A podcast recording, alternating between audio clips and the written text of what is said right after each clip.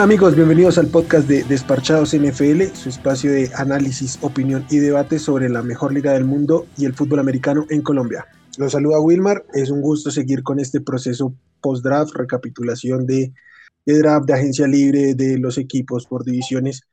Turno de la, de la AFC Norte, otra vez tenemos un invitado, eh, antes de, darle la vida al invitado, saludo a mis compañeros. Aldo, ¿cómo estás? Qué gusto que estés aquí de nuevo. Muy buenas gente, seguimos acá con el análisis de cara a esta nueva temporada que ya está muy cerca, ya se empieza a sentir ese, ese ambiente de NFL, entonces bueno, vamos a analizar una visión que yo creo, si no es la más competitiva, tiene que ser top 2. Entonces vamos a ver qué nos trae esta, esta división. Sí, está, está interesante. Y Simón, ¿cómo estás? Qué gusto. ¿Qué tal, Wilmar? ¿Qué tal a los que nos escuchan? ¿Cómo vamos por acá?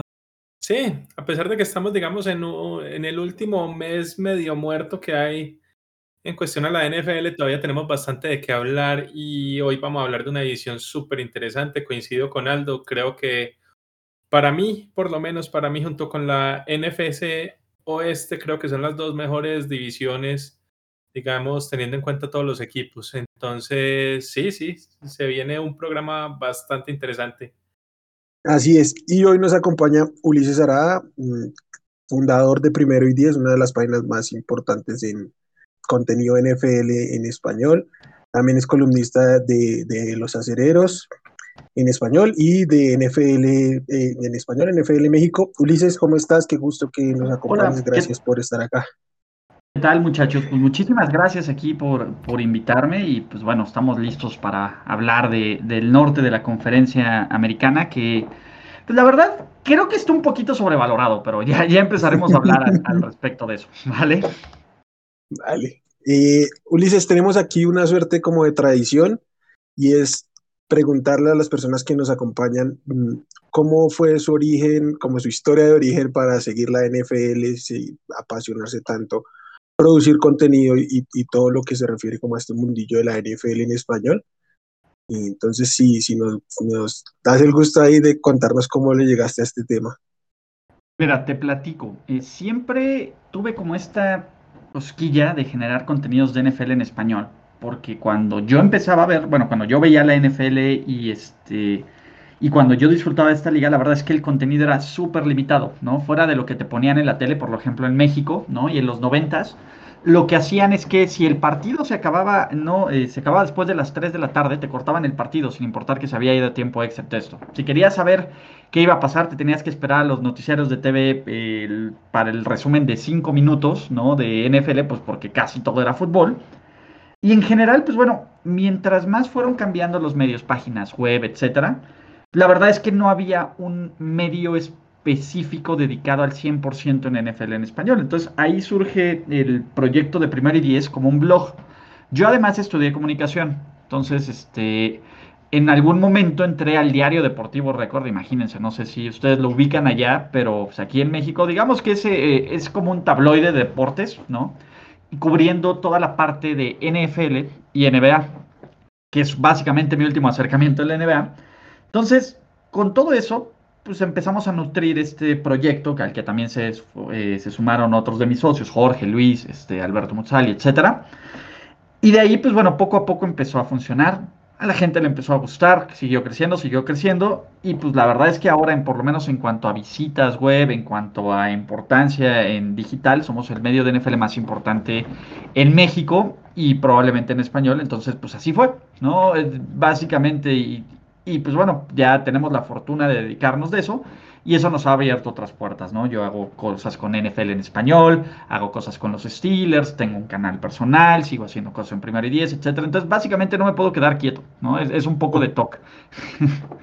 No sé si está bien así o quieren más detalles o qué onda, porque si no, pues eso puede ser otro podcast aparte.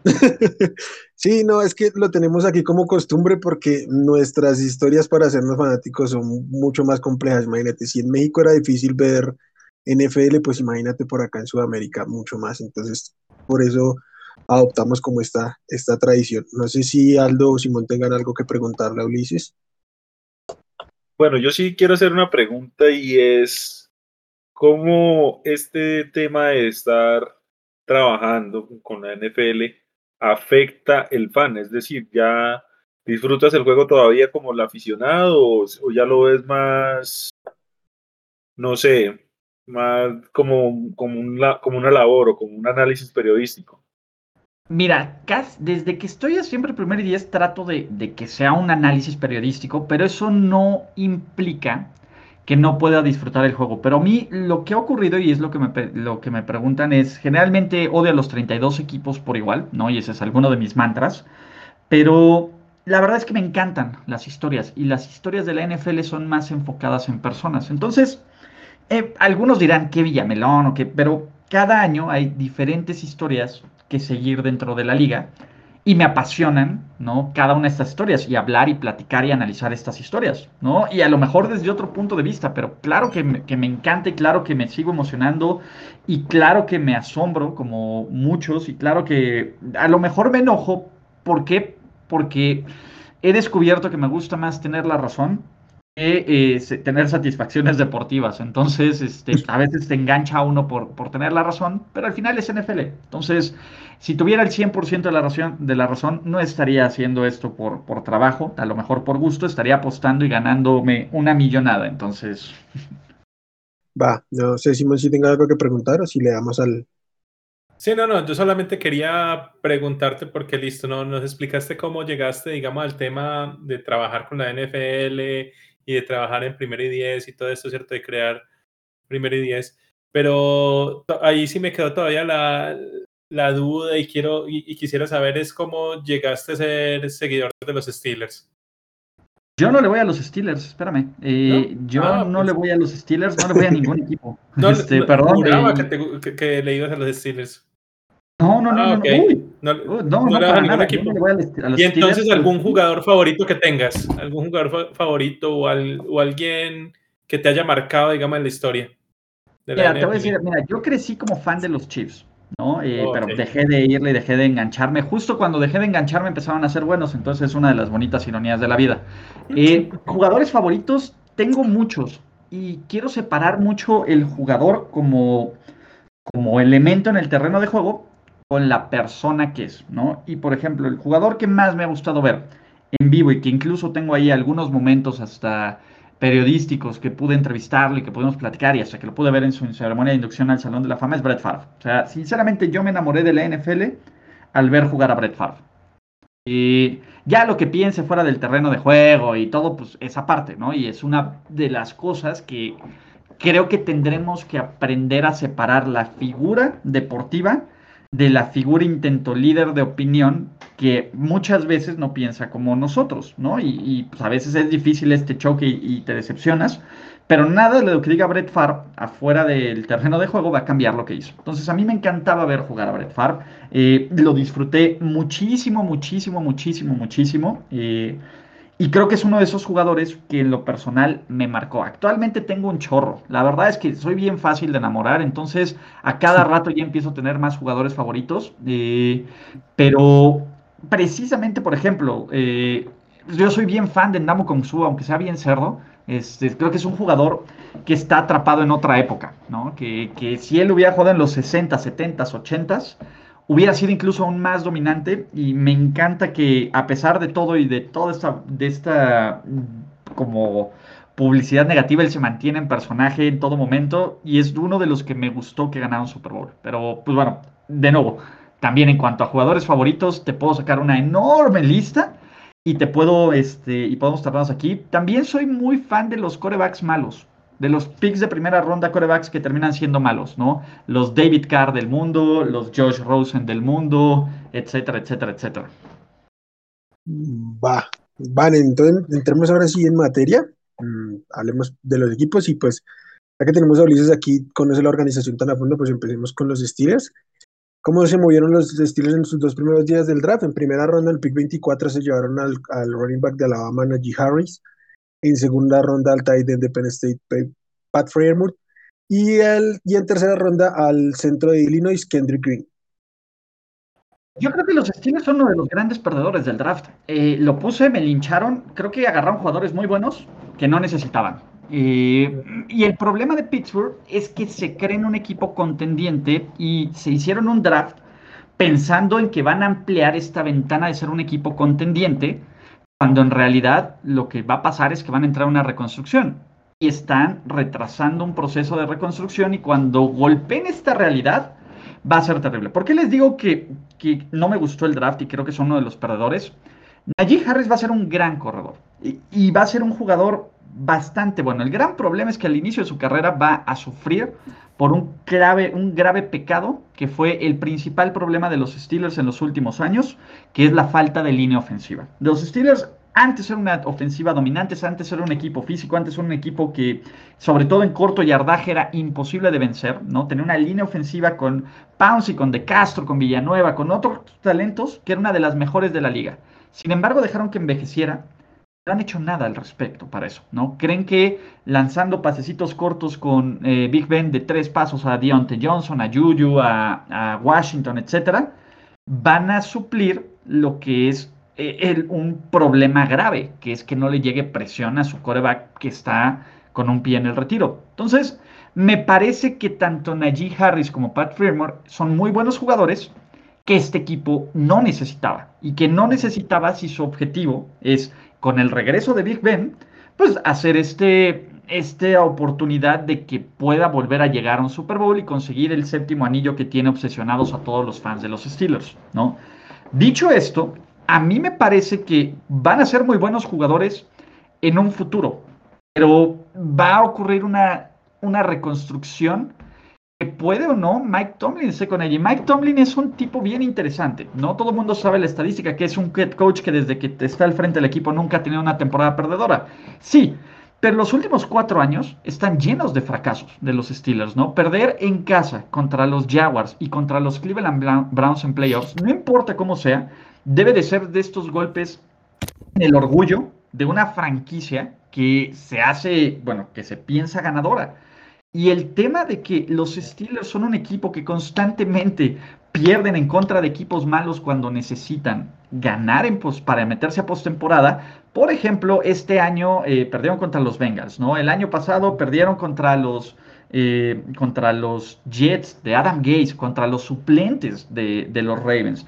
Hace dos años perdieron contra los Broncos, contra los Raiders, contra los Chargers, equipos que, que no eran contendientes. Simplemente te dice que este equipo está más cerca de, los Bengals en el fondo de la división que de los Cleveland Browns y de los Baltimore Ravens, que tienen que ser considerados los candidatos para ganar este, este, esta división, ¿no? Y cuando lo dices así de crudo, pues evidentemente pues, el rechazo viene de muchos fans de los Steelers que están acostumbrados a una franquicia de excelencia.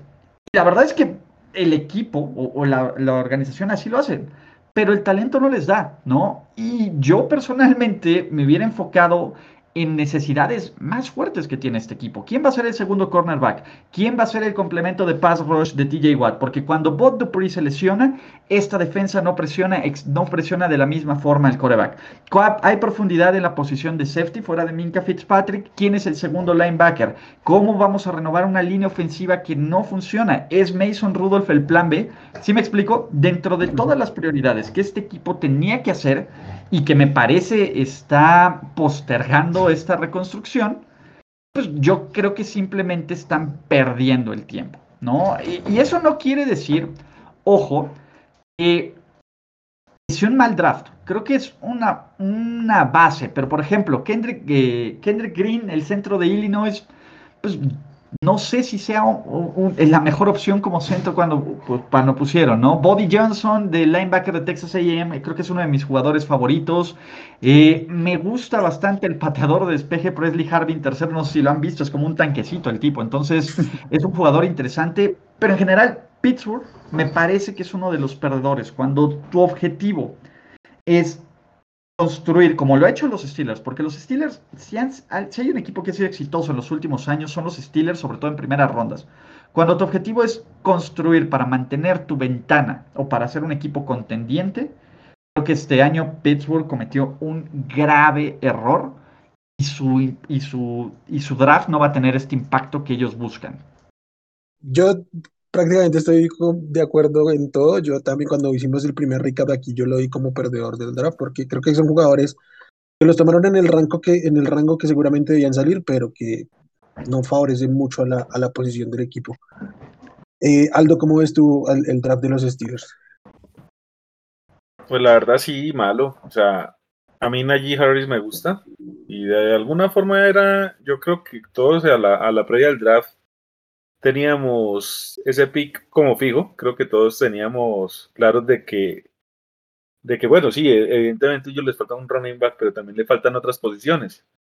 Pero sí, sí decepciona el draft de ellos pensando en que supuestamente quieren aprovechar los últimos años de Big Ben para, para lograr un título, cosa que yo personalmente no veo. Yo no le veo a Big Ben eh, ni el brazo ni, ni el juego como tal que me ilusione a pensar siquiera que este equipo de los Steelers pueda llegar a playoffs. No lo veo. Eh, la línea que por sí ya no era buena, desmejoró y muchísimo.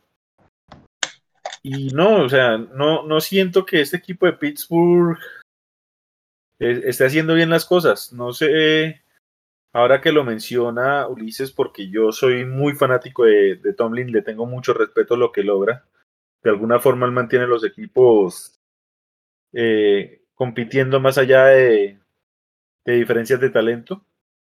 Pero yo creo que, ese, que, que si no es la próxima temporada en dos años, estamos viendo un revolcón total en los Steelers con nuevo quarterback, con nuevo head coach. Prácticamente van a entrar en modo reconstrucción. Así lo veo. No me gustó lo que han venido haciendo. Y es más, es que yo creo que puede llegar a ser uno de los cinco peores equipos si se descuidan. Porque es que la división no les ayuda. Perfectamente la división nos puede hundir un 0-6 sin que sea muy sorpresivo. Más allá de que Cincinnati tenga sus, eh, sus, sus huecos y sus fallas, pero es que Cincinnati por lo menos algo mejora. Pero y Cincinnati ya le ganó no. a este equipo con el coreback suplente. Uh -huh. Exacto. O sea, en estos momentos yo digo, Baltimore y Cleveland sí o sí le tienen que ganar los dos juegos que tienen en la temporada. Ya con eso va a 0-4.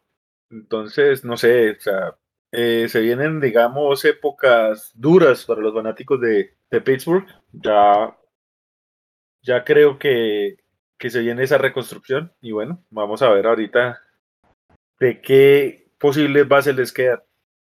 Sí, no, yo también estoy totalmente de acuerdo con ustedes. Yo, a mí lo que me preocupa muchísimo es el tema de la, de la línea ofensiva con un quarterback que ya está bastante mayor y ya está de salida, ¿cierto? Yo creo que si en algo le tenían que ayudar a, al Big Ben era poniéndole de buena línea en vez de, de, receptores y de retener a Juju y todas estas cosas, ¿cierto? Yo creo que, que se debieron haber enfocado en, en, ese tema de la línea, porque cambié, dejaron ir, digamos, a tres jugadores que listo, ya también estaban, digamos, Pouncy de retiro, Villanueva ya, ya no era el mismo que era antes, ¿cierto? Matt Filer se fue para los Chargers, entonces, y no los, no los, no los reemplazaron bien, creo yo, ¿cierto? Entonces esa línea sí va a sufrir y bastante. Entonces ya vemos que es un equipo que va a tener mala línea, que va a tener un quarterback bastante viejo, con muchísimas armas, pero no estoy seguro si va a tener el tiempo y la capacidad de, de aprovecharlas. Y con una defensa que todavía va a tener bastantes, bastantes huecos. Entonces, sí, yo también los veo flojos. Yo creo que Cincinnati, a pesar de que está mejorando, todavía le falta un poquito pero creo que claramente esos dos equipos se van a, a, pelear es por el fondo de esta división. Creo que los otros dos claramente están un nivel por encima. Oye, Luis, tú no, yo creo, no sé qué opinas tú, que este equipo ya está un poco tardado en el tema de la transición en la posición de coreback. Tal vez un par de años ya se están pasando. Es que sabes cuál es el problema de los Steelers. Eh, el tema es el salary cap, ¿no? Eh, apostaron con Mason Rudolph. Creo que el año pasado, bueno, hace dos años no funcionó Mason Rudolph. Todavía le tienen mucha paciencia. Creo que si algo define a la organización de los Steelers se llama paciencia. Con todo, con sus head coaches, con sus corebacks, con sus procesos. Yo realmente no sé si Mason Rudolph va a ser el, presente de este equipo. Pues de hecho, una de las batallas de training camp va a ser él contra Dwayne Haskins, que bueno, Dwayne Haskins también otro coreback complicado que pues quién sabe si funcione o no. Pero y yo creo que si Pittsburgh toca fondo este año, va a tener la oportunidad de buscar al sucesor de Big Ben vía del draft. Si no, incluso me parece que eh, la clase de la agencia libre del siguiente año podría incluso ayudarle a este equipo, ¿no? E, el, problema es que están amarrados a Big Ben, ¿no? Y a si Big Ben quiere regresar, no quería regresar. Entonces, pues bueno, eh, y eso con el tema de, tope salarial, pues bueno, tenía amarrado este equipo. Entonces, y, seamos realistas, creo que creo que este, los Steelers no iban a meter presión de más para correr a, para correr entre comillas Big. Entonces, eh, yo creo que no. Creo que la NFL actual, si tienes suerte de encontrar un coreback especial en las primeras dos rondas del draft, ¿no? Eh, y si tienes un equipo talentoso alrededor, como me parece que, a ver, los Steelers en posiciones interesantes y clave, tienen un muy buen equipo, ¿no? Tienen a TJ Watt, que es uno de los mejores pass rushers de la liga, tienen a Minka Fitzpatrick, que es uno de los mejores safeties de la liga, tienen talento joven en la posición de linebacker como Devin Bush, eh, de nuevo, Najee Harris puede ser una, eh, una fortaleza en un par de años, ¿no? No, es, no creo que sea eh, un, un caso perdido, pero también cuando lo pones contra unas expectativas de playoffs o de Super Bowl, tampoco son lo suficientemente buenos como para, para ser este equipo contendiente. Entonces, a mí no me preocupa que no hayan ido por coreback, ¿no? Y yo creo que eso se puede arreglar en un par de años. Ok, ok. Yo, yo lo digo más porque creo que se les va a juntar un poco esa transición con que ya se viene el contrato de TJ Watt en un par de años, Minka y Dane Bush también, entonces, o sea, creo que en el, en el mediano plazo se pueden apretar un poquito, pero... No, pero la verdad es que la ventaja es que si seleccionas un coreback en el draft, tienes cuatro años de coreback barato y puedes, y puedes pagarle estas estrellas, ¿no? Y evidentemente el salary cap va a funcionar. Y seamos realistas, si algo nos han enseñado los Saints es que el salary cap no existe, ¿no? Y siempre hay forma de ajustar los números. Así que a, mí en lo personal, el, problema era este año, que bajó el cap. Tuvieron que hacer algunos cortes, tuvieron que hacer algunos ajustes. Pero pues, fuera de eso, creo que van a estar bien. Bueno, démosle al siguiente equipo que fue el que terminó al, fondo de la edición, los Cincinnati Bengals, que empezaron el, draft en la posición 5, se llevaron al, al, wide receiver de LSU, Jamar Chase, lo juntaron con, con Joe Burrow. En segunda ronda al tackle, pero yo creo que a jugar de guardia Jason Carman de Clemson. Y en tercera ronda se llevaron al defensivo de Texas, Joseph Osai. ¿Cómo ves a los Bengals, eh, Ulises? ¿Crees que mejoran o, o, cómo los ves después del draft? Mira, yo les voy a ser bien sincero, yo soy, todavía sigo siendo escéptico de Joe Burrow, ¿no? Me parece que eh, Joe Burrow fue el primer pick del draft por la gran necesidad que tenían los Bengals, por una gran temporada que tuvo en LSU, pero que fuera de esa gran temporada no había mostrado mucho. Chase Young me parecía como hace dos años eh, lo era Joey Bosa, el mejor, Nick Bosa, perdón, el mejor jugador de este draft.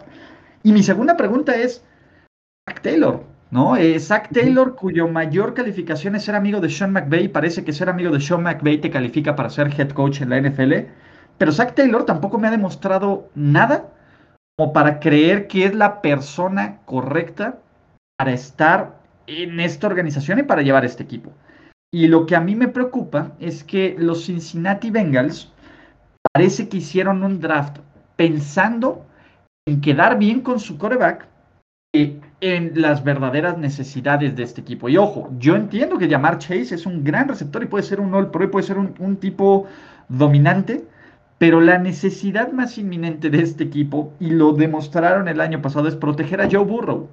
Y tuvieron que ir, y tenían a un tipo como Peney Sewell, nos guste o no, que era la mejor opción para protegerlo, y decidieron ir a cumplirle un, y entre comillas, capricho a su coreback, ¿no? Que tampoco, que por momentos fue brillante, sí, pero pues bueno, los Bengals tuvieron momentos de brillantez de Carson Palmer que no sirvió para absolutamente nada porque no pudieron protegerlo en una ronda de wild card donde le, le rolaron y le volaron en ACL en su mejor opción para llegar a, para ganar un partido de playoffs. Entonces, mi tema es, uno es ese, ¿no? Me parece que Chase es un gran pick. Jackson Carman me parece un verdadero rich en el pick 46, sobre todo porque había mejores prospectos de linieros ofensivos en ese momento en el draft, pero pues bueno, cada, cada quien y cada equipo evalúa de forma diferente el talento. En general, a ver, creo que los, que los Bengals quieren meter pass rush, ¿no? Y por eso agarrar a alguien como Joseph Osai de Texas o Cameron Sample de Tulane te dice ese tema. Creo que en cuanto a talento, los Bengals son un equipo súper limitado a la defensiva, súper limitado en la línea ofensiva, con un buen eh, cuerpo de receptores, con un corredor regular. Yo sinceramente creo que Joe Mixon eh, está un poco sobrevalorado, con un staff de cocheo malísimo. Entonces, esa es la receta para el desastre. Yo todavía veo a Cincinnati como el peor equipo de la división. Yo creo que eh, Joe Burrow va a sufrir bastante en su segunda temporada en la NFL. Y me parece que Cincinnati es otro equipo que va a estar en una reconstrucción eterna, ¿no? Porque cuando la cabeza está mal y la cabeza de Zach Taylor está mal, pues el resto del equipo está mal. Yo no creo en Zach Taylor y el coaching te puede perder muchísimos partidos. La línea ofensiva, pues bueno, Jonah Williams fue un pick de primera ronda hace dos años, se la, pasó la ha pasado lesionado. De ahí trajeron a Riley Reef de Minnesota y Minnesota tuvo una de las peores líneas ofensivas. Entonces, si, mejor, si creer que vas a mejorar tu línea ofensiva con una mala unidad te va a servir, pues sinceramente yo tengo muchísimas, muchísimas dudas, ¿no?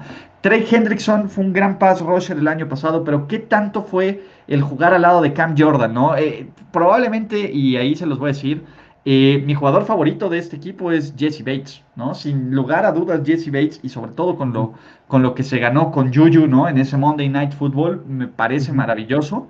Y es un muy buen safety, pero. Y, y Von Bell, ¿no? Jesse Bates y Von Bell pero de ahí los corners son malos, los linebackers son mediocres. O sea, es un equipo que si gana cinco partidos van a ser muchos, desde mi punto de vista. Bueno, Aldo, a defender a, su muchacho yo Burro.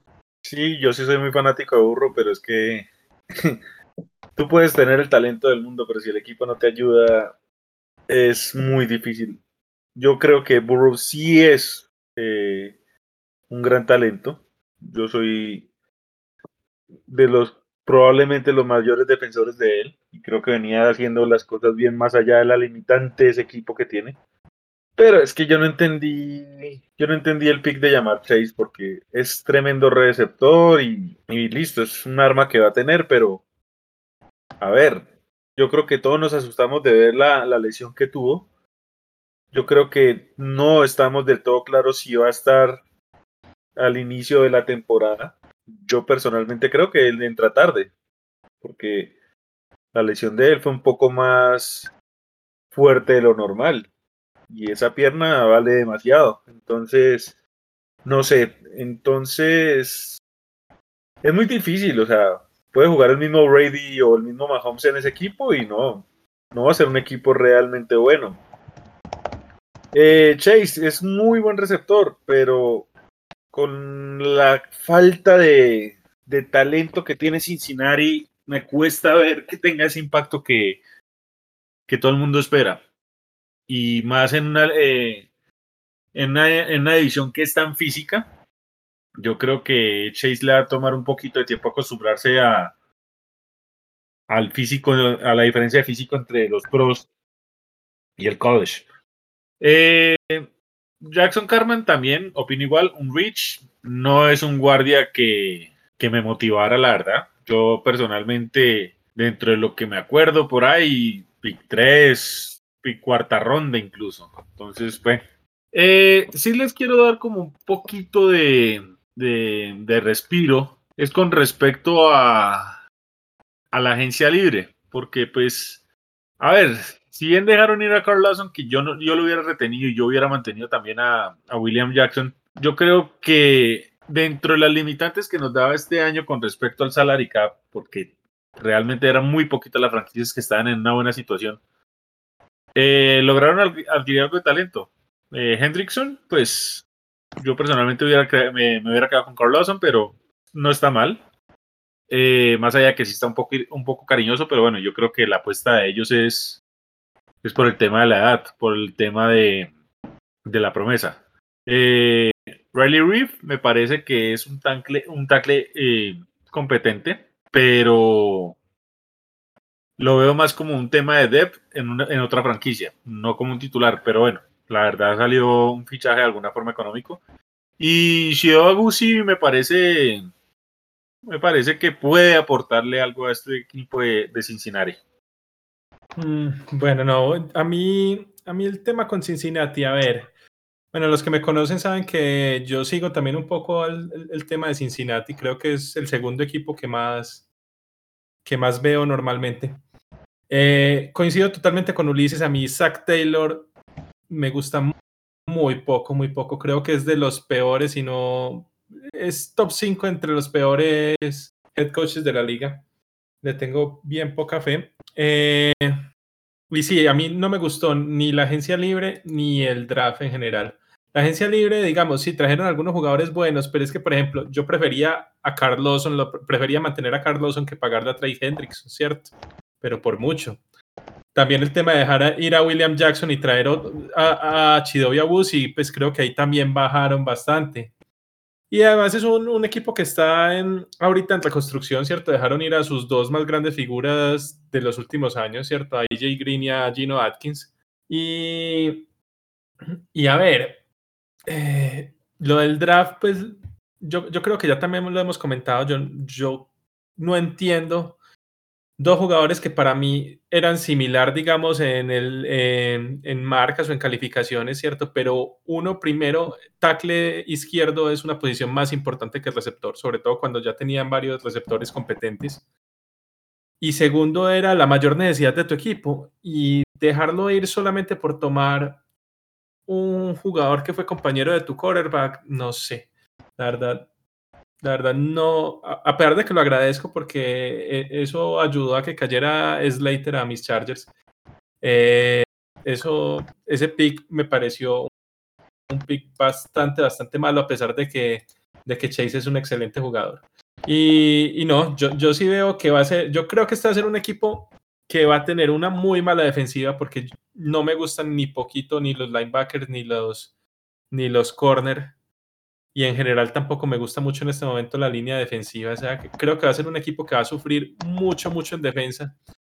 Y eso le va a meter mucha presión a Borrow. Y, y con la línea ofensiva que van a tener, creo que van a sufrir también ahí un poco al ataque. Borrow va, va a lograr meter buenos números, pero creo que no van a, a tener suficientes victorias este año.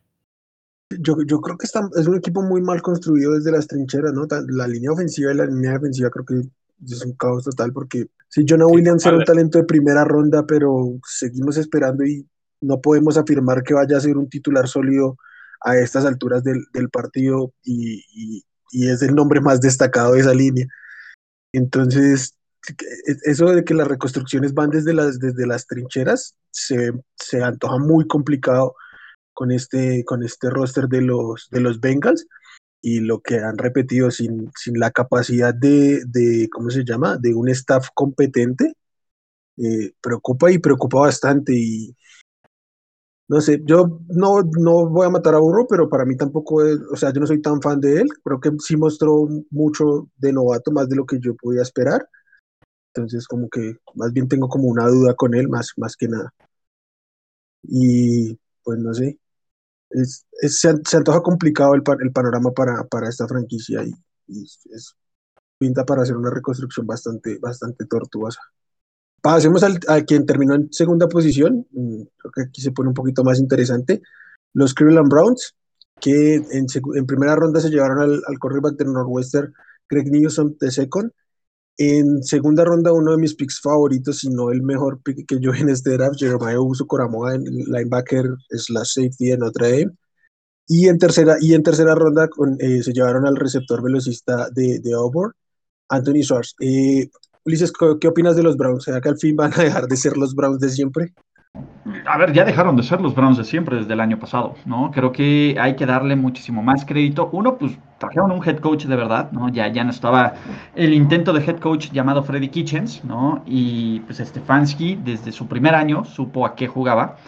Mí Cleveland es un equipo que me encanta. Me parece que es un equipo que ganó la agencia libre, que ganó el draft, que está ampliando una ventaja, una ventana de dominio a ser contendiente. Sí, estamos viviendo tiempos extraños donde la palabra contendiente y Cleveland Browns van en la misma frase y en la misma estrofa, pero creo que es difícil no emocionarse con lo bien que están haciendo las cosas estos Cleveland Browns, ¿no? Para empezar, me parece que tienen al mejor pass rusher de la liga, que es Miles Garrett, que, el tipo en, en sacks y presión por partido es mejor que cualquier edge rusher que quieran, y aquí es donde los fans de los Steelers también dicen, pero TJ Watt tiene más sacks, sí, pero TJ Watt tiene también más partidos, ¿no? En cuanto a sacks por partido y efectividad por jugada, no hay nadie que se acerque a Miles Garrett. Trajeron a Jadavion Clowney, que a mí me parece como complemento un excelente pick. Un excelente pick que, ojo, no funcionó en Tennessee, que medio funcionó en, en Seattle, que a mí se me hacía maravilloso, pero... Y lo más importante, creo que Cleveland está construyendo una de las mejores defensivas secundarias de toda la NFL, ¿no? Greg Newsom va a llegar a una defensiva secundaria que por lo menos luce como una de las mejores de toda la NFL en el papel. ¿no? Hay que acordarnos que eh, tuvieron a Denzel Ward como pick de primera ronda en 2018. este, pues bueno, también está Greedy Williams, que fue un pick de segunda ronda y que podría jugar en el, el, en el slot, pero también trajeron a Troy Hill. Eh, también está Joe Johnson, ¿no? Está Grant Delpit como safety, como pick de segunda ronda.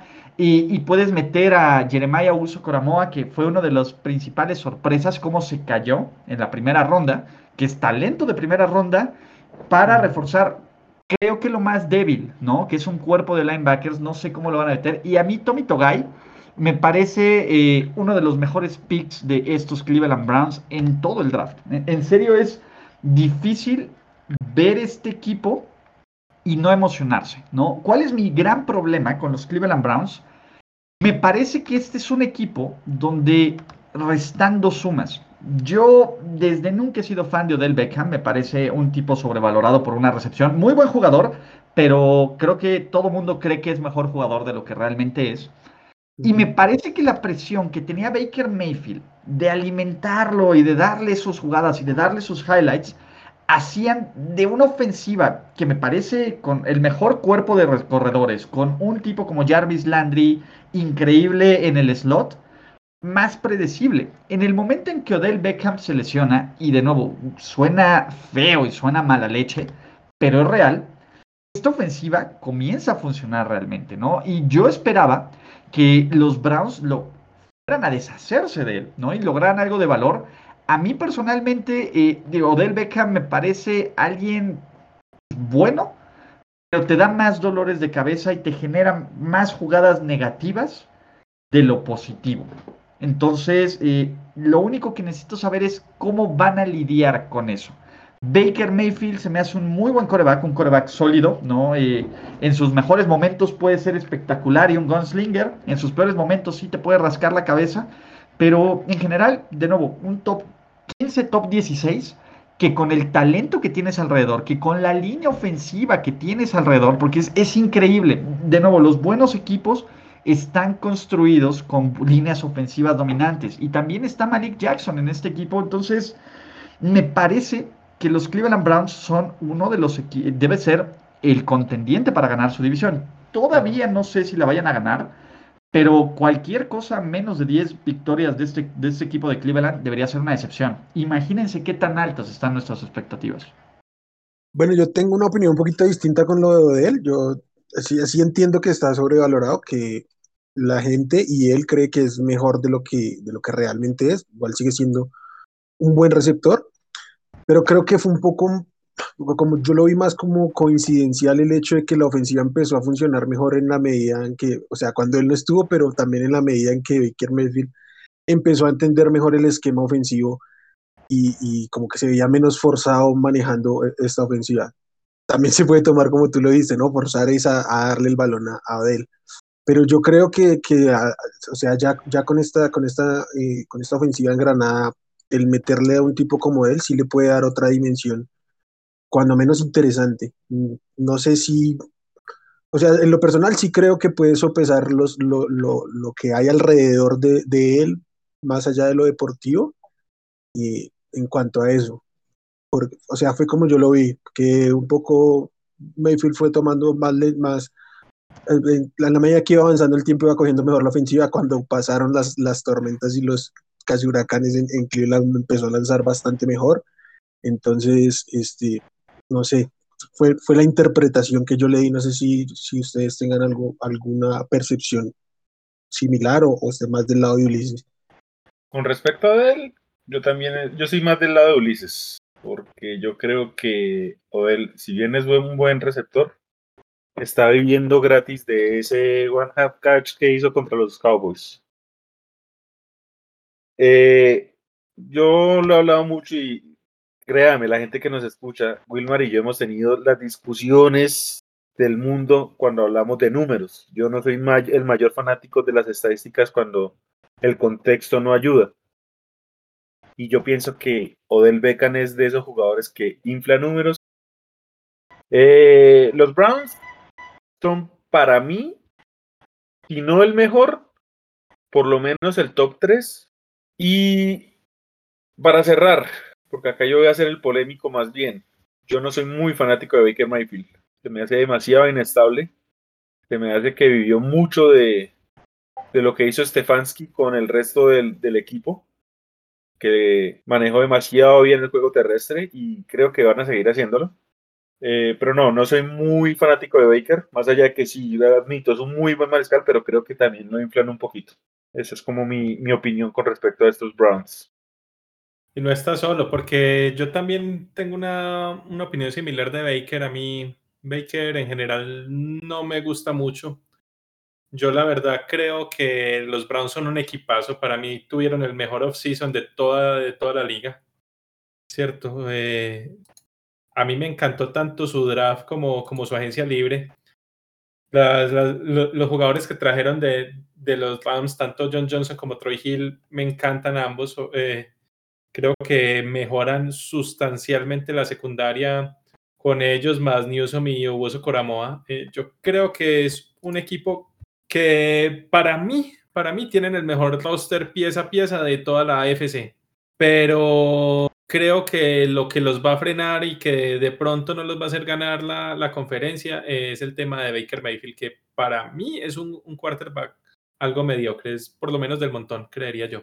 Y, y, no, y no, a, mí, a mí este equipo la verdad me encanta, yo creo que es un equipo que debe basarse y tiene con qué basarse en jugar defensa y jugar a, la carrera, tiene un, una excelente línea ofensiva y, y creo que el mejor tándem de, de corredores de la liga. Entonces yo creería que antes deben es tratar de quitarle la presión a, a, Baker y que Baker maneje los partidos. Porque yo creo que eso sí lo puede hacer, ¿cierto? Ser un game manager sí, sí puede hacerlo, pero a mí sí me asusta el tema ya cuando, cuando se enfrenten a equipos duros como Buffalo o como Kansas, el tema ya de que Baker tenga que tomar la batuta y, y sacar adelante el partido. Yo la verdad no, no lo veo compitiendo con, con otros quarterbacks de mucho más, de muchas más capacidades.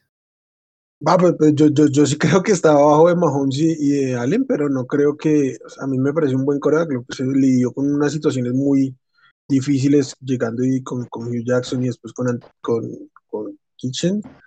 O sea, sí estuvo en un panorama muy desastroso y en el momento en que le pusieron un head, un head coach competente, y más que competente, realmente se vio pues se vio bien. Yo, lo, lo, otro es que no suele ser un coreback que, que te pierda partidos, ¿no?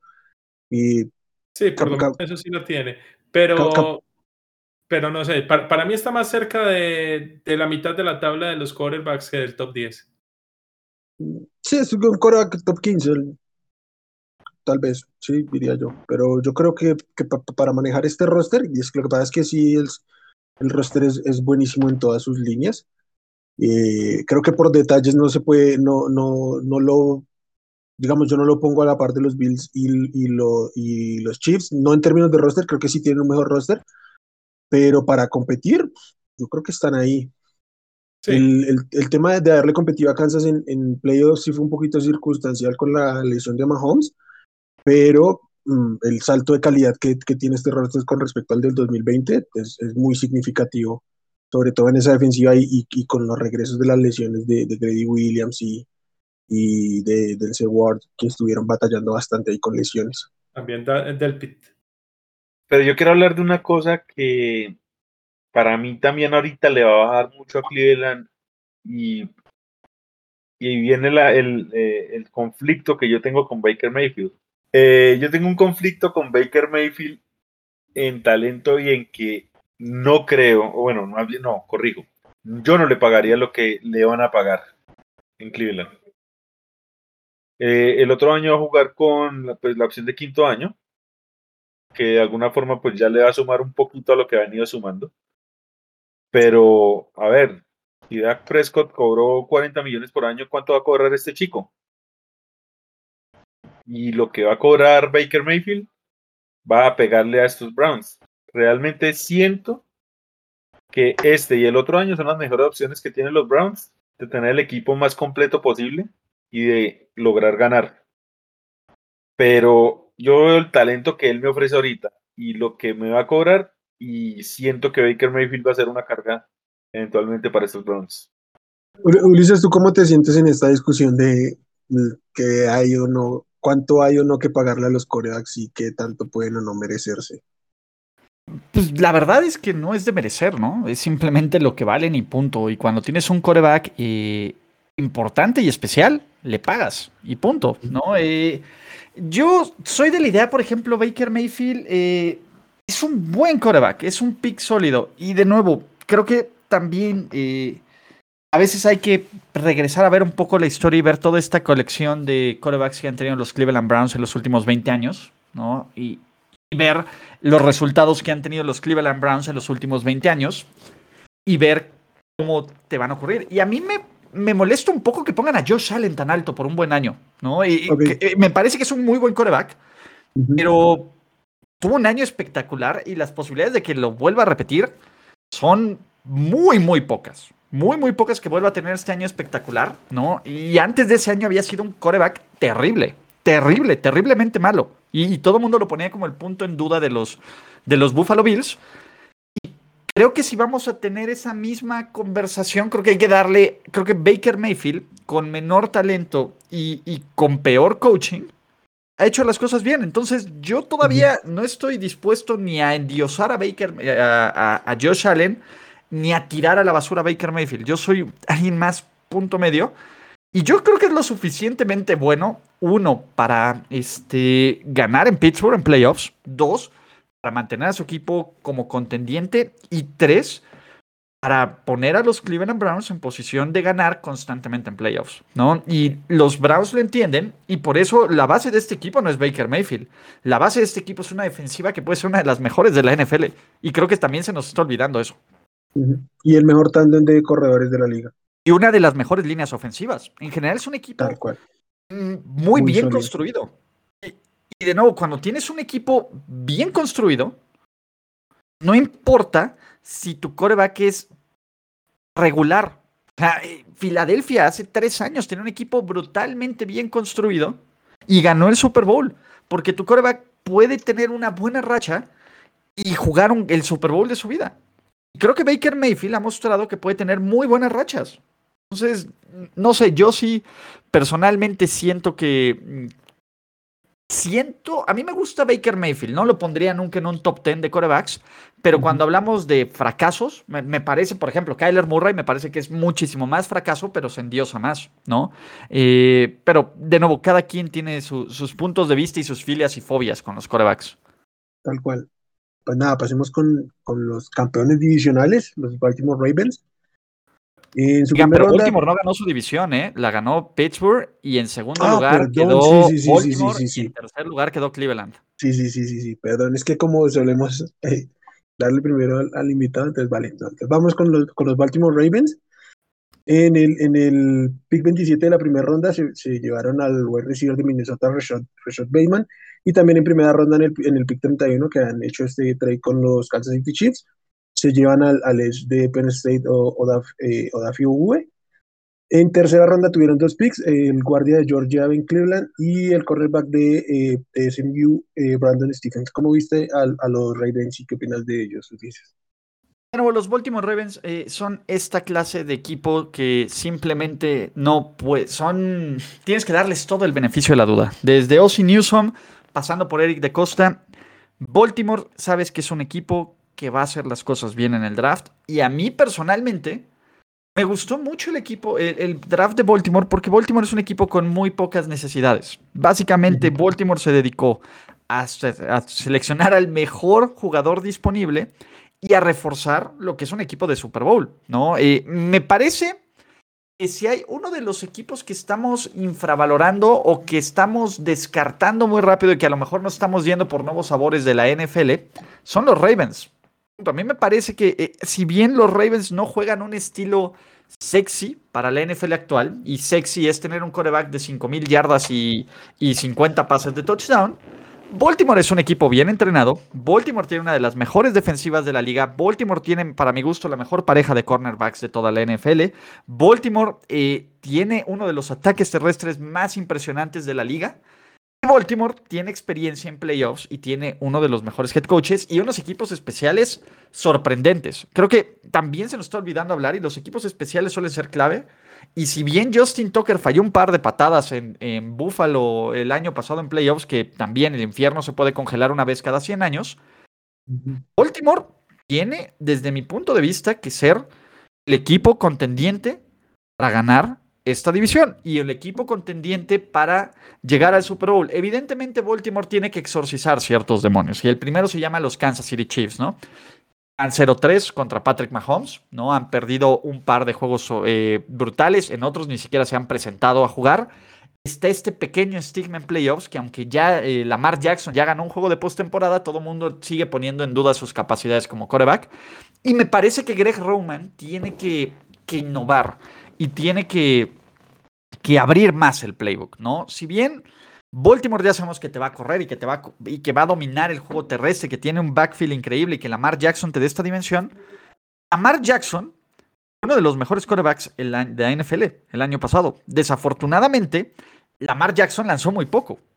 Esa es la verdad. O sea, eh, cuando Lamar Jackson lanzó, cuando Lamar Jackson tuvo el balón en sus manos y fuera de este pick six que vimos en playoffs, Lamar Jackson dio resultados. Y Greg Roman tiene que evolucionar este playbook. Si los Ravens se quedan estancados y con la necedad que siempre quieren hacer, que quieren jugar con el round and, pound, va a haber serios problemas. Pero si hay que darle crédito a Baltimore, es que con el draft que armó y con las piezas e, mejoró el cuerpo de receptores, aunque si bien no pudo traer a Kenny Golade y se salvó de esquivar la bala con Juju Smith-Schuster, eh, tomaron a, a, este, ¿cómo se llama? A Bateman en la primera ronda Hollywood Brown necesita dar este estirón. Eh, Sammy Watkins, a mí personalmente no me gusta. Me parece que es un tipo que te juega un partido y desaparece seis, ¿no? Pero con este partido que te juega, pues todo el mundo se vuelve loco.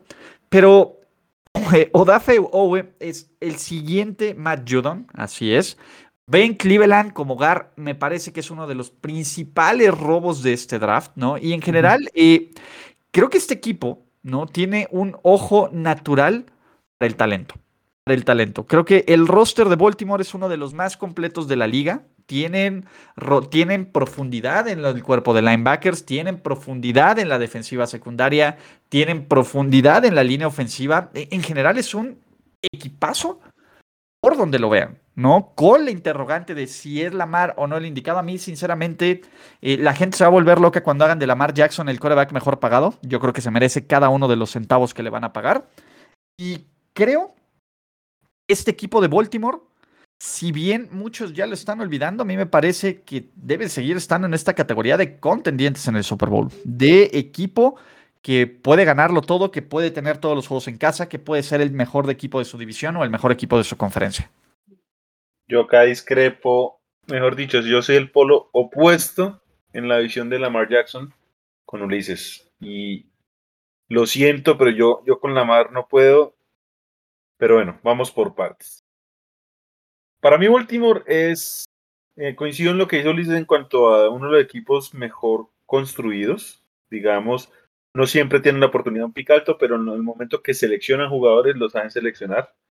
Eh, pienso que en la agencia libre sí les dolió mucho la salida de Matt Judon.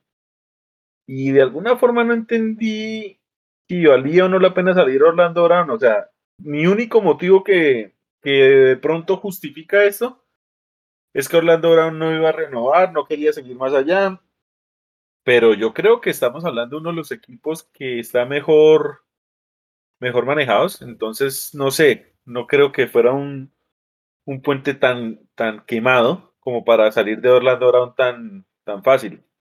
Pero no, eh, coincido, es un, un, equipo que se construye bien. John Harbaugh me parece un, que es un head coach que no se le da el respeto que se merece. Es increíble que a estas alturas se hable más de su hermano Jim, que fracasa en college con, con, con Michigan, y no se, le, eh, no se le dé el ruido que se merece John Harbaugh, que es tremendo head coach. Pero no, mi problema va a ser siempre con, con Lamar. No pienso que sea un pasador. Pienso que cuando el juego se pone en sus manos, eh, Baltimore simplemente cae. Eh, corren muy bien y, eso no se les niega. Y pienso que también han tratado de darle armas eh, en el juego aéreo. Incluso este año lo hicieron con, con Bateman como receptor pero no sé, para mí todo radica en la evolución de Lamar como el pasador. Eh, yo lo he dicho muchas veces, una cosa es ser un, quarterback móvil, un quarterback que se mueva. Mahomes lo hace, Aaron Rodgers lo hace, Russell Wilson lo hacen. Pero hombre, ellos saben pasar el balón. Tan sencillo como eso. Cam Newton no sabe pasar el balón. Y pues de alguna forma miremos cómo ha empezado eh, una, una debacle yo siento que Lamar va a ser un jugador similar. Un jugador que te va a dar mucho show, todo, pero cuando sea la hora la verdad, no, no, no te va a responder como, como quisieras. Yo no veo el quarterback todavía en él, o por lo menos el que me quieren vender. Yo pienso que esa es la limitante. Y es curioso, porque es que estamos hablando de que supuestamente, bueno, supuestamente no, probablemente esta es de las mejores divisiones de la liga, pero tiene demasiadas incógnitas en la, en la posición más importante que es la de quarterback. Y el que podría llegar a ser el mejor por expectativa, por muchas cosas, está en una situación desastrosa. Entonces, es una, es una división muy curiosa, pero sí, yo, yo discrepo eso en el tema Lamar. Para mí Lamar no es un quarterback eh, élite, no lo veo. Es más, yo creo que hasta podría inclinarme aunque me puede gustar más Baker Mayfield que Lamar Jackson. Lo dejo de esa manera. Cuando dice que el mejor está en una mala situación, ¿se refiere a, Burrow? Eh, como expectativa, sí. Yo de, de 100, 100 veces me llevo a Lamar Jackson para construir mi franquicia antes que a Joe Burrow. Bueno, si no te gusta pasar, claro, dale. Lamar. ¿Cómo? A mí también me gusta Lamar. Yo, o sea, discrepo muchísimo. O sea, Lamar ha demostrado, lo que pasa es que no, no tiene mucho volumen, como, como bien dice Ulises, pero el, el, el 2019 Lamar fue espectacular y no solo por sus piernas. Y... Perdónenme, pero Lamar Jackson es un coreback más preciso, que comete menos errores y más espectacular que Josh Allen. Y a Josh Allen lo están endiosando y a Lamar Jackson me lo están poniendo como un corredor. Nada más hay que ver cómo, fue el performance de George Allen previo a la llegada de, de Stephon Diggs. Claramente cuando tienes un, wide receiver top 5, pues la oportunidad de mejora es grandísima, pero hay que, hay que ver los, los wide receivers con los que ha batallado Lamar. O sea, hasta el año pasado era eh, este, Will, Smith, el 2. Le, le, trajeron a, a, a Des Bryant del retiro. Entonces, a, mí me gusta mucho la llegada de Bateman porque creo que por fin va a tener un, receptor eh, de mucha más capacidad eh, que nunca lo ha tenido y creo que ahora tiene un, mayor panorama para demostrar que es mucho mejor pasador de lo que eh, muchos quieren mostrar y que en medio de todo sus, desde el colegial era de los que más progresaba en términos de mecánica, de precisión, de porcentaje completos de, de su generación. Sí, a ver, ahí entrando también con el tema de la mar, a mí, a mí la mar me gusta. Yo, yo la verdad siento que como pasador la gente, la gente cree que es peor de lo que en verdad es. No, yo digo, puede no ser entre los 10 primeros, pero está ahí cerquita como pasador. El tema es que vos no puedes evaluar solamente como pasador a, a, la mar, ¿cierto? Porque la mar tiene una, una cosa muy importante y, y, es el juego terrestre, ¿cierto? Así no lo queramos, eso abre un montón de el, panorama a la ofensiva. Porque claro, cuando lanzas una, una jugada terrestre, la mar es un, eh, o el quarterback se convierte en un arma que sí se va a usar en, en, el juego terrestre, ¿cierto? Entonces termina siendo 11 contra 11 cuando normalmente el juego terrestre lo juegan 10 contra 11. Entonces, eso sí te abre muchísimas posibilidades en la ofensiva y creo que Lamar no se debe solamente, digamos, calificar por el tema de cómo juega por aire, que igual no es malo, ¿cierto? A mí igual me parece que es un buen jugador por aire, si hay mejores pasadores, pero, pero es igual bastante, bastante competente, pero es muy, pero muy bueno por tierra y eso, y eso hay que tenerlo en cuenta también, ¿cierto? Eso hay, hay que sumárselo también. Sí, yo, yo pienso lo mismo, yo creo, creo que Lamar es de los jugadores de la ofensiva mm, más peligrosos que hay en toda la liga, por toda su versatilidad. Y yo estoy un poco con el lado de Ulises de que se está menospreciando un poquito a Baltimore, y la verdad es que el año pasado no pudieron rendir al ritmo que estaba porque también batallaron con, con lesiones en, en, la línea ofensiva y es muy difícil eh, tapar huecos en una línea ofensiva que, tienes, que tiene que ser tan atlética para mover una ofensiva como la que, la que mueve Baltimore, que no es solo la mar, sino que Jake Dobbins es, es, un corredor súper explosivo, Gus Edwards, todo el tiempo se están moviendo, tienen muchos eh, alternativas desde el backfield, necesitan como todo ese atleticismo y, y estuvieron batallando con la, la reacción de Ronnie Stanley, el retiro de, de, Marshall Yanda. Creo que un poco se nos olvida el, el panorama con el cual se, se, estuvo envuelto Baltimore el, año anterior. A mí también no, la, y además, la les pegó, les pegó además el COVID al, al, final del año también duro. Sí, eh, yo, yo creo que, que, de pronto van a resentir un poquito el par rush por la salida de, de Judon mientras se avanza un poquito este Owe, pero creo que todos sabemos cómo eh, potencian los, los, los par rush ahí en Baltimore, ¿no? Entonces creo que, que, por ese lado también, al menos en el sí. mediano plazo, pueden tapar ese hueco. Sí, recordemos que ahí también salió Ngakwe, es cierto, no fue solamente Judon, sino también Ngakwe, entonces Sí, yo creo que ahí se puede, es donde se puede resentir un poco más. El tema de la salida de Orlando Brown, lo único que me preocupa, a ver, si fuera cualquier otra franquicia diría que son unos estúpidos porque la pas le pasaron, digamos, una pieza importante a sus mayores rivales de la conferencia, ¿cierto? A, Kansas. Pero conociendo lo bien, que, lo bien que trabaja Baltimore, creo que lo hicieron sabiendo obviamente para dónde iba y, y saben pues que ahí hay algo, que de pronto Orlando Brown no es tan bueno como lo pintan o alguna cosa así, porque si no, estoy casi seguro que no lo hubieran dejado de ir, al menos no a Kansas, pues hubieran buscado, así fuera por un pick un poquito menor, pero hubieran buscado mandarlo no a otro lado. Sí, sí, sí, porque reforzaron justamente a su mayor rival de los últimos años. Y, y, ojo, a ver, eh, se nos está olvidando que trajeron a Jawan James, ¿no? Y a Kevin Sidler. Eh, si bien. James no sabemos si va a jugar este año o no. No, no va a jugar. Todavía, Baltimore no lo descarta.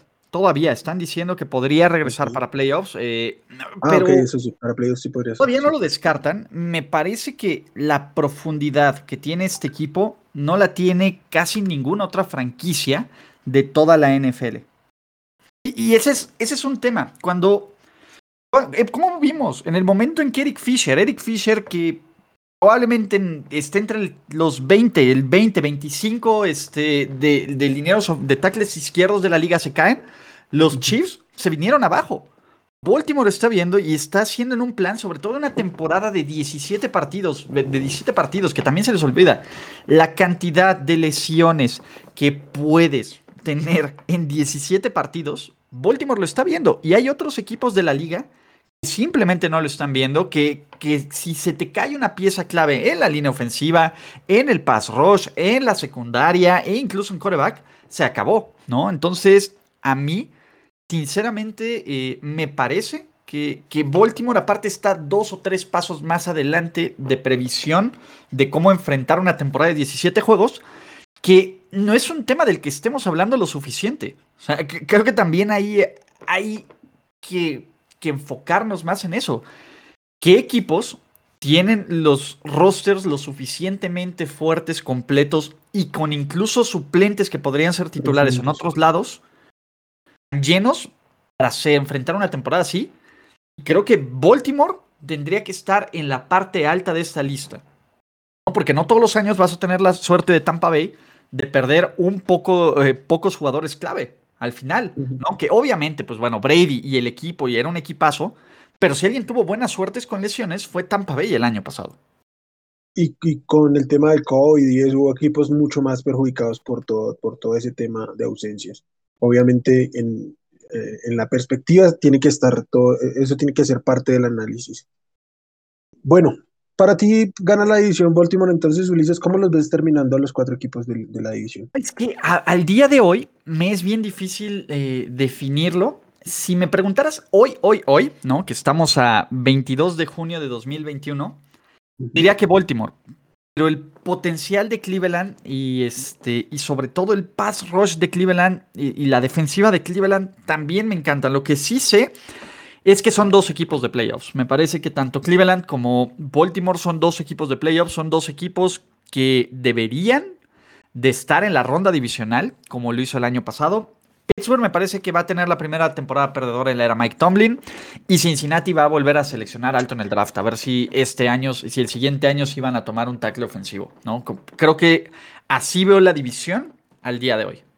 Ok, ok. ¿Tú, tú cómo los ves terminando, Aldo? Voy a poner la fichita Cleveland.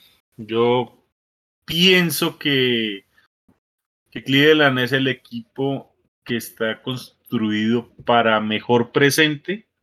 Pienso que los Browns son el equipo que tiene que hacer un poquito más.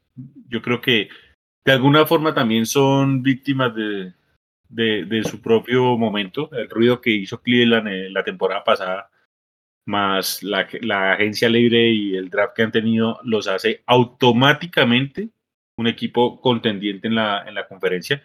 Entonces yo les voy a poner la fichita. Eh, yo pienso que Cleveland va a ganar la división, pero la va a ganar en la última semana.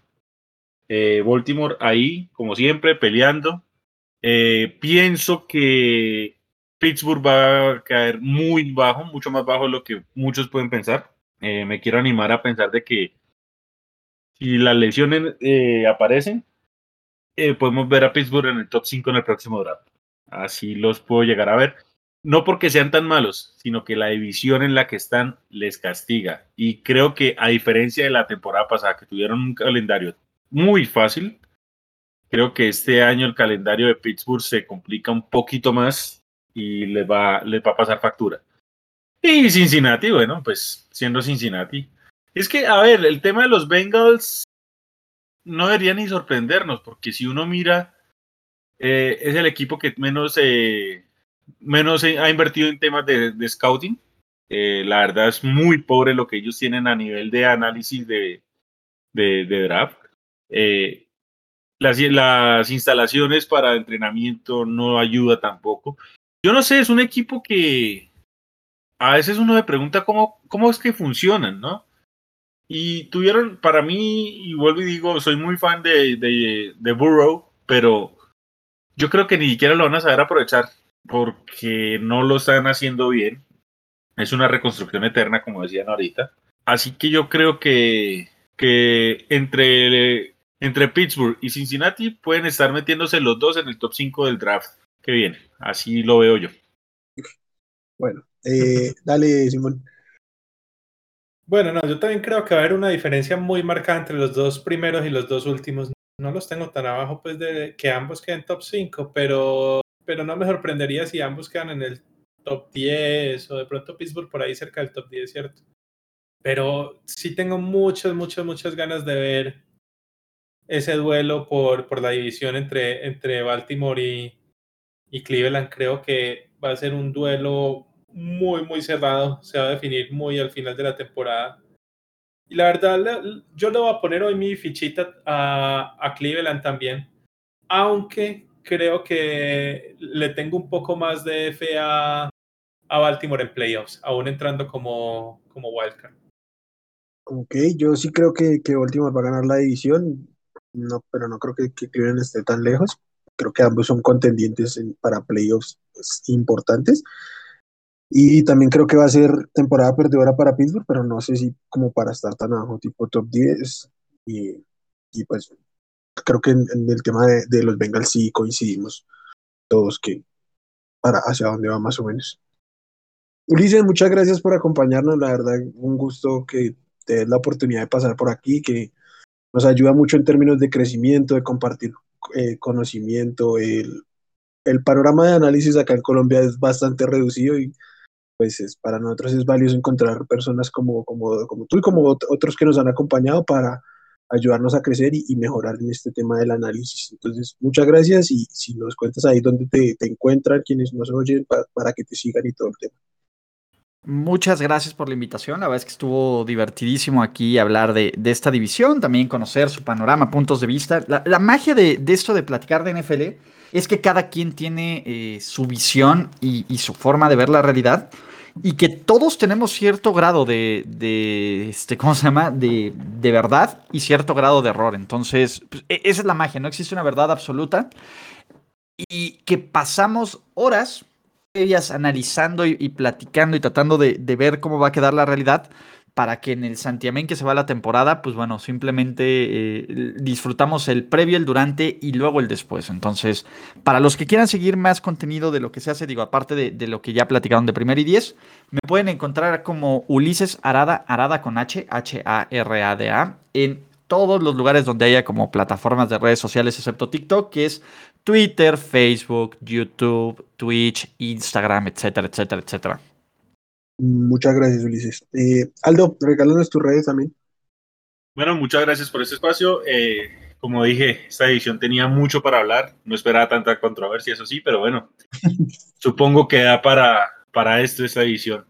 Eh, gracias, Ulises, por tu tiempo. Se, se, practicó muy sabroso. Y bueno, a mí en Twitter es la única red social que tengo. Me encuentran como arroba aldobox.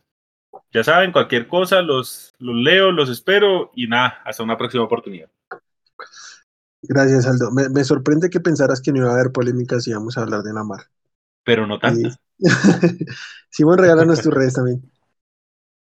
Bueno, no, primero que todo, muchísimas gracias, Ulises. De verdad, yo la verdad soy muy fan de tu contenido. Les recomiendo a, todo lo que, a todos los que nos escuchan que, que vean el contenido que produce Ulises, la verdad es súper interesante. Y, no, muchísimas gracias. Gracias por escucharnos. Saben que a mí me encuentran en arroba suribepe, también en Twitter. Y, hasta que nos escuchemos nuevamente. Y yo soy Wilmar, a mí me encuentran en, Twitter como arroba wchavico. Mm, un gusto para mí compartir con ustedes tres, me, gustó mucho el, espacio. Y pues nada, lo más importante las redes del podcast, arroba desparchados NFL en Twitter también pues síganos, activen notificaciones ahí y en las plataformas que, nos escuchen para que les lleguen ahí todas las la información cuando, cuando tengamos los, los episodios arriba. Y pues nada, gracias por su tiempo, por escucharnos, por permitirnos entrar a, su, a su contenido. Que tengan feliz día, tarde o noche según nos escuchen y adiós.